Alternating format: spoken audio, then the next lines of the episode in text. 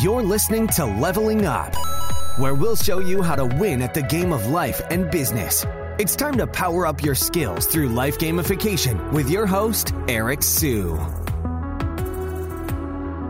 All right, everyone. Today we've got Philip Liu, who's the head of strategy at Ava Labs, and they are really known for building out Avalanche, which is I'm going to let him explain what it means, but it's kind of the one of the fastest smart contracts platforms out there in the blockchain industry. I'm going to have him explain stuff to us like we're five years old, just to make it very simple. Because my job is to continue to understand the space and help you understand this space, and just understand that this is the future of the internet. So, Phil, how's it going? Going well, yeah. Thanks for having me here. Excited to share a little bit more about my work and a little bit of what's happening in the Avalanche ecosystem. Cool. So, what is your background as it, as it relates to kind of Avalanche and blockchain in general? Uh, I guess long story short, I got into Bitcoin and blockchain pretty early back in high school, actually, back in 2013. My friends and I were just mining some Bitcoin. Didn't really understand it too well at the time. And then that was kind of the first big wave of crypto, right? And Bitcoin started catching on. After that, I think the industry cooled down. I went off to college at Cornell.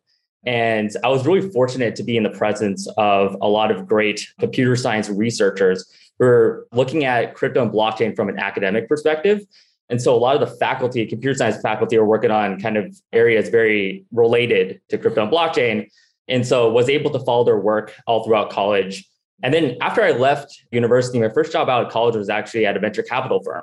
So I worked at a place called JD Capital. They're one of the largest Chinese private equity firms, but I was working more or less on the blockchain and crypto side of things, solely investing in, in new blockchains and, and companies there.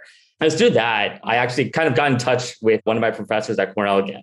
He's actually one of the founders of Avalanche. His name is Professor Emin Gün Sirer. At the time, we were actually interested in investing in Avalanche, but I think unfortunately they had closed the investment round. And so we weren't able to get in.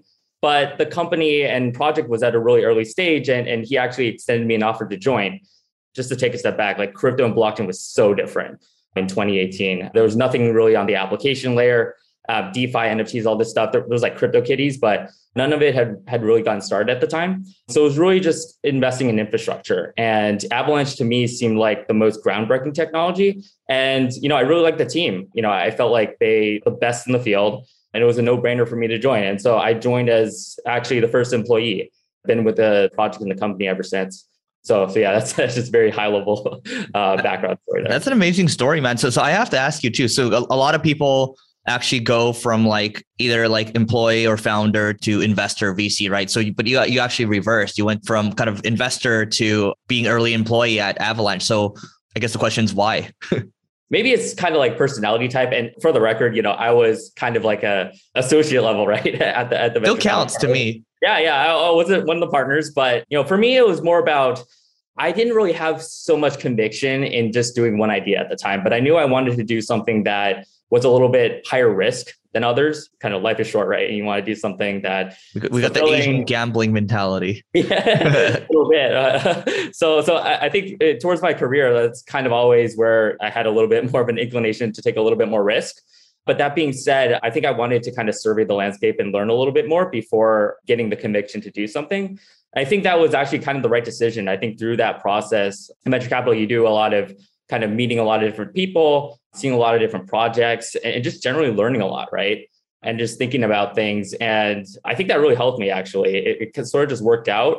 Part of it's, you know, you can't really plan everything out, right? But the more typical path, I think, probably makes more sense. You know, usually after one of the things about sort of investing is that you're not as hands-on right and so really working on a project or, or, a company you do learn a lot of actual practical skills that are really helpful for you from an investment as well so i mean yeah different people different personalities but i think either path could, you know is probably valid right yeah. Got it. I'm just looking at you guys on, on Crunchbase right now. You could probably tell me a better number. You guys have raised over what 450 million. What what what's the number? yeah, so so it's dicey. I, I think like some of it was you know an equity raise, and then also we did some token sales. So altogether, I think the official number that has been completed is around 240 million. But some of that is early stage kind of token sales or equity raises, and combined with our ecosystem fund sale, which was quite large.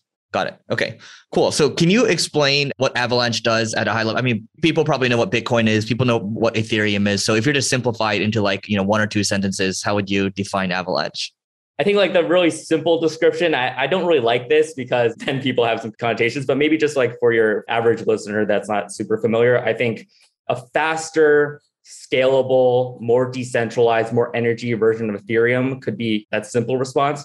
But I think it's a lot more than that. So Avalanche, we have two big main innovations. One is the Avalanche consensus protocol, which enables this very high throughput, very low latency, very low confirmation times, high levels of scalability in terms of the network. So we can scale to thousands of nodes. We have today, I think about 1,600 nodes operating in the network. So very, very decentralized there. And then also, you know, the energy efficiency piece, I think is really important to people these days. And last we did a survey on how much it costs to run the Avalanche network. It came out to be about 46 American households, the amount of energy consumption per year, which is a significant reduction compared to existing blockchains like Bitcoin and Ethereum. There's another interesting kind of innovation outside just the consensus protocol on the, uh, the network layer called subnetworks. The high level of this is we allow developers to create application specific or feature specific networks for any type of application, right? And I think this is more kind of lower level and a little bit technical, but it really enables any type of application to be built on the Avalanche network. And there's a lot of exciting stuff happening there today. So yeah, happy to touch upon it if it's a uh, if it makes sense. Got it. When I see you guys on like Aave, for example, so DeFi protocol for, for everyone, I, I see obviously there's Ethereum in there. I see Polygon in there, and then I see Avalanche in there, right? You guys would consider yourself like a layer one blockchain, right? Foundational level. Yes, yes. So Avalanche itself is its own layer one blockchain, but we also enable with, you know, sub networks, you know, layer twos or independent networks as well that all sort of interoperate within the same network. Got it. It seems like interoperability with Ethereum as well. So, which is yeah. yeah, yeah. Oh, yeah. So to touch upon that, so we have a bridge called the Avalanche Bridge, which basically connects to Ethereum, and users are able to transfer their assets over to the Avalanche network and, and use them in the same way that they use them on Ethereum. Got it. Okay. So I want to talk about awareness, right? Because you guys have done some pretty interesting things and, you know, people here like nerding out on marketing too. And I, think marketing is getting much harder. The easy mode of just turning on Facebook and Google ads, that's kind of going away and marketing's getting more difficult. And I think that's to be cause for more creativity, which is great. So like, what have you guys done from like a awareness standpoint? There's a handful of things that we talked about pre-show, but I just want to kind of hear it from your mouth too, because I'm sure you have more than what I mentioned as a layer one, marketing is probably slightly different from any other type of company or project. But actually, what's interesting is like, I remember there was a case study that we read on Starbucks. And the interesting thing about Starbucks is that you've never seen a Starbucks ad, right? And they focus a lot on building the Starbucks experience, right?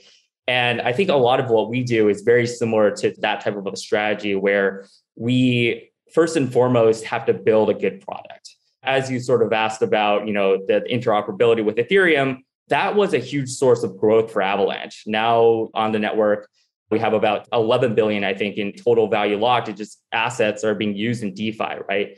And a lot of those assets are either native to Avalanche or came from the Ethereum network through the bridge.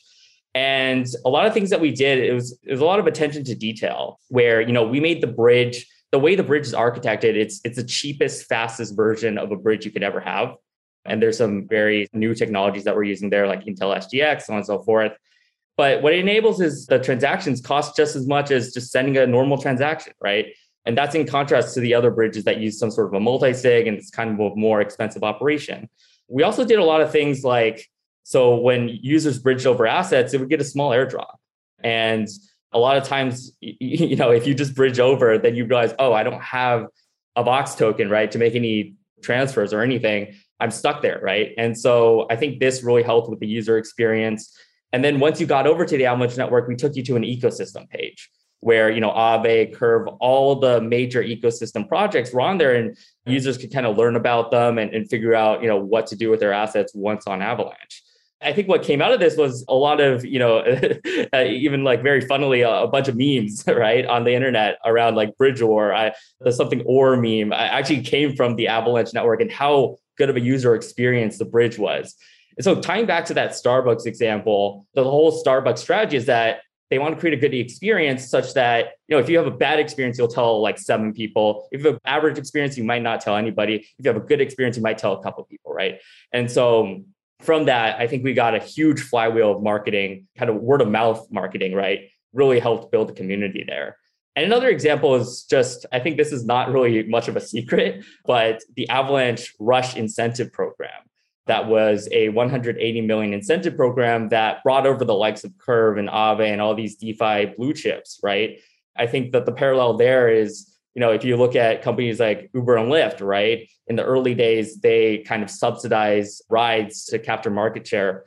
And you know, in DeFi and crypto, it's it's actually not that different, right? You need to give people an incentive to come over, and once they're over onto the Avalanche network, then there's a whole host of other things, you know, native to Avalanche that they can explore. So just two, I think, really good examples of things that actually were very, very effective for us that slightly different from conventional marketing, but also had a, a really big effect on the Avalanche network and its growth. I think it's like a lot of great tech products out there. I mean, it's a you create a great product, you create a great user experience, and the other thing is show me the incentive and I'll show you the outcome, right? So airdropping, just so everyone knows, it's kind of like releasing little bonuses, right, for participating in this context. And then like you know what you guys have done with the fund to bring into blue chips, like super smart too, right? It's you know money talks at the end of the day. But how about like you guys recently did a summit as well? Do you want to speak to that a little bit? Yeah, we called it the Avalanche Summit, very aptly named, you know, in the kind of avalanche snow themed, right? Kind of a, the pinnacle of our ecosystem, right? So, so yeah, we held it in Barcelona. It's very similar to kind of like some of the other conferences, the developer conferences, where we got a lot of folks coming in from various parts of the community, whether it be kind of developers or folks of traditional finance. Is actually a very interesting mix there, since you know the Avalanche network is so kind of it appeals to a very broad audience now. But yeah, the turnout was great. We also did a couple of great sort of announcements as well of our product roadmap we introduced the Core Wallet, which is a new wallet similar to MetaMask, but our own sort of take on, you know, delivering a good user experience and coupled with this sort of subnetworks concept, which we wanted to make it really seamless for users to access the other networks on Avalanche, right? The, the other subnetworks. And we also announced a Bitcoin bridge, so a direct bridge between Bitcoin and the Avalanche network, sort of uniquely enabled by our bridge design. And then lastly, we announced a creator fund. This is kind of more so on the kind of NFT and culture side. It's a hundred million dollar creative fund in which you know we will be funding some interesting and exciting projects related to NFTs and so on and so forth. So yeah, those are a couple of the big highlights from the summit. Got it. Pre-show, you were talking a little bit about sub networks. You kind of talked about a little bit on the show as well. So, do you want to go a little deeper into you know what sub networks actually are and kind of the, the implications behind them? Kind of technical explanation is that in crypto development, you have different types of virtual machines. So Ethereum uses its own virtual machine. A virtual machine, very simply, is just kind of the environment where code executes, right? And Solana has its own virtual machine, so on and so forth. There could be many different takes on execution environments. And so what we did sort of very cleverly was allow developers to take any type of virtual machine te- technology and layer it on top of the Avalanche consensus protocol. So you can kind of get the best of both worlds here, right? Where you can have any execution environment that can enable any type of sort of business or product feature you want, and also take advantage of the high throughput and all the great benefits of Avalanche consensus. And so we've had a couple of subnets that have been actually deployed already. So DeFi Kingdoms was one of the first actual sort of third party subnets that was deployed on the Avalanche network. It was deployed not too long ago got to over 500 million in total value locked. Last I checked, it was about 4 million transactions done on the network. And if you count up the number of transactions done on the Avalanche main network and on the DeFi Kingdom subnetwork, I think on one day it was actually more than the total number of transactions done on Ethereum. It's great to see all these interesting ideas come to fruition now and actually deployed. There's a lot of exciting stuff coming down the pipeline. We have an institutional subnet directly kind of catering to financial institutions that enables compliance and KYC on the network layer. And some networks really appeal to gaming projects. So a lot of these sort of AAA games, they're not able to build on main networks or, you know, in Avalanche, we call it the primary network. And so it's really important for them to have their own kind of network design to support their application, right? And to that extent, there's a lot of interesting games, AAA games that are have already announced plans to develop a subnetwork. Ascenders is one. It's a RPG game. Shrapnel is a first-person shooter game. Ascenders already has a demo that you can kind of play around with, and, they all look great. So excited for those to come out and, and for users to, to kind of experience uh, Avalanche through those. Uh, cool. Yeah. I mean, th- this layer one sounds like one of the most dynamic ones, if not the most dynamic one. So what do you think is the long-term vision with this thing? How far are you guys are trying to take this?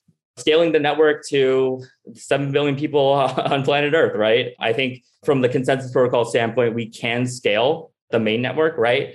but there may be specific use cases for different people might be interested in the network for different things, right? So for institutional folks, they may be using the institutional DeFi subnet. For gaming folks, they may be operating on whatever subnet that makes the most sense for them. You know, for just general DeFi, that could just happen on the main network. So yeah, I think just scaling to as many folks as possible is the grand vision there. Got it. Love it. Some three more personal questions here. So, when you think about investing right now, your investment holdings, are you what percent is crypto versus like equities and other stuff? That's the first one. yeah, it's it's a, a lot of it's in crypto, but just because like I think you want to do stuff where like you understand it, right? And where you have an advantage and edge. I would say like equities, I kind of get the gist, but other than just like whatever's in my 401k or whatever. You know, I, I, don't try to like actively manage anything. I just don't have the time to. So more or less, you're 100% in crypto. Yeah, um, pretty much. Got it. Yeah. And so, what what does your breakdown look like? You percent Bitcoin, Avalanche, whatever. I still hold some like Bitcoin, Ethereum, some like small amount of Ethereum related things, but I think a lot of what I hold is I like to be really active in looking for new projects in the Avalanche ecosystem. And sometimes I like to back them myself, mm. um, myself, just to kind of say, you know, I want to put my money where my mouth is, right? Make sure I have conviction on the project as well. There's some portion of, of kind of Avalanche tokens and then some portion of some of these newer projects that I really believe in, I really want to support. Got it. Okay. What's your favorite? This is totally going in a different direction now. What's your favorite business book? It's applicable to business, but one of my favorites is if you've read the book Thinking Fast and Slow. The reason why I like it and why I could kind of call it a business book is I think a lot of lessons from the book can be applied to, you know, decision making, right? Which is often kind of crucial, right? Especially with Avalanche at this kind of stage where a lot of it is kind of a portfolio optimization problem, right? Like, how do we want to optimize our resources? Where do we want to be investing in, right? whether that be our own technology or ecosystem projects, so on and so forth. And I guess maybe I can just give a synopsis, but it kind of goes over the two modes of thinking, right? Humans have this sort of very fast kind of thinking mode where you ask the question one plus one, one plus one equals two, right?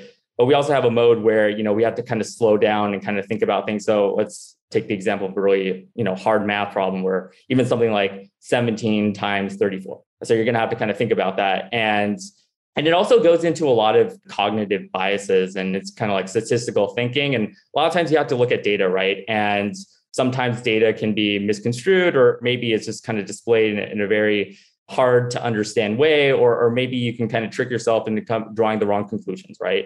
A lot of the book talks about the different types of cognitive biases you as a person can have. And really the ways to be cognizant of those and in those situations take the second road of the slower thinking right to figure things out and and not just jump to a conclusion I have the physical book, but I hadn't read it yet. And then it's back home in LA. So I, I just got the audio book right now. And I just bought another thinking book while you were talking. So I just bought two thinking books. So thank you for that. And so, I mean, it's important, right? Because all the decisions we make come from our freaking brain. It comes from thinking, right? And I think we don't think about that often enough. So that that's helpful. Yeah, yeah, I don't know. It was it was it was amazing to just read through the book and question my own thinking as I'm thinking about the book. You know, it's very yep. kind of circular there. It was kind of yep. meta, but it made a kind of lasting impact on me. And I was able to use a lot of the things in my daily decision making and also think about how other people react to things and kind of have some more empathy for maybe some people are better at the fast thinking, some people are better at the slow thinking, right? And yeah, a lot of lessons there. I actually had like a this was like five six years ago. An operations person gift me the book. I just didn't get to it because I was like reading other stuff, and then you're just busy, right? And I think he was sending a subtle message that I probably think very quickly, right?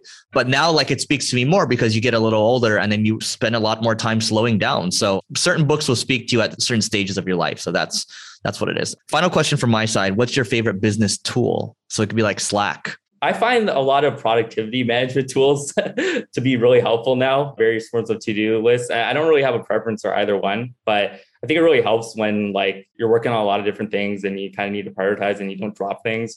So, you know, just very simply to-do lists is like just a free tool that I like to use just to keep organized. But yeah, I mean Slack and all those great tools just to be, you know, in touch with the team. And then like stuff like Twitter where there's a lot of discourse happening it's not really a business tool, but it's more just like a good way to get information, right, about what's going on in crypto and in space. I think you know it's super helpful just to just kind of following the right people and continuing to learn about new things, right? Amazing. Well, Philip, this has been awesome. What's the best way for people to learn more about you and Avalanche online? My handle is Philip Liu Jr., Philip with two L's, and then Avalanche. So our handle is Avalanche Avox, AVAX. That's our official channel, but follow any of our other core team members. They all work on different things. And, you know, depending if you're interested in the technology or DeFi, there's, there's somebody for you. So our founder, he's Elite Hacksaw. And then for DeFi, we have Luigi DeMeo. And then for gaming, it's a pretty good team of people. Ed Chang, he's EDC. And then another one of my colleagues, Joe Ferrara. And they all have really great content as well. Amazing. Love it. Phil, thanks so much for doing this. Yeah, yeah. Thanks for having me on. You may have completed this level, but many more bosses await. If you're looking to level up in marketing or business, just go to singlegrain.com forward slash leveling dash up to get access to our individual and team training programs. That's singlegrain.com forward slash leveling dash up.